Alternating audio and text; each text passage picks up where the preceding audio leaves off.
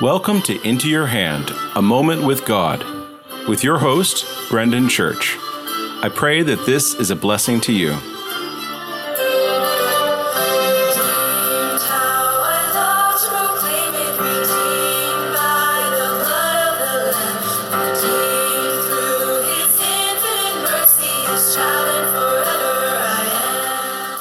Depart from evil and do good.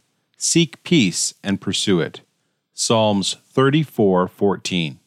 When we are together with the Spirit of God living in us after that sweet baptism, He gives us the power to depart from evil, and He gives us the way to do good.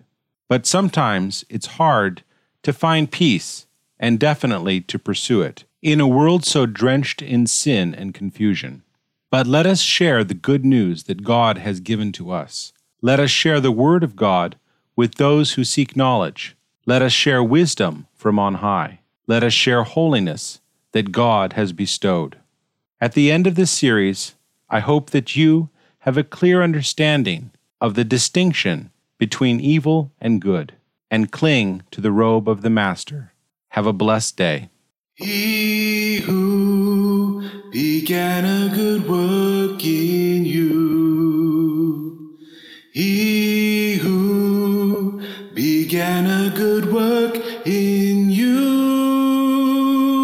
will be faithful to complete it. He'll be faithful to complete it.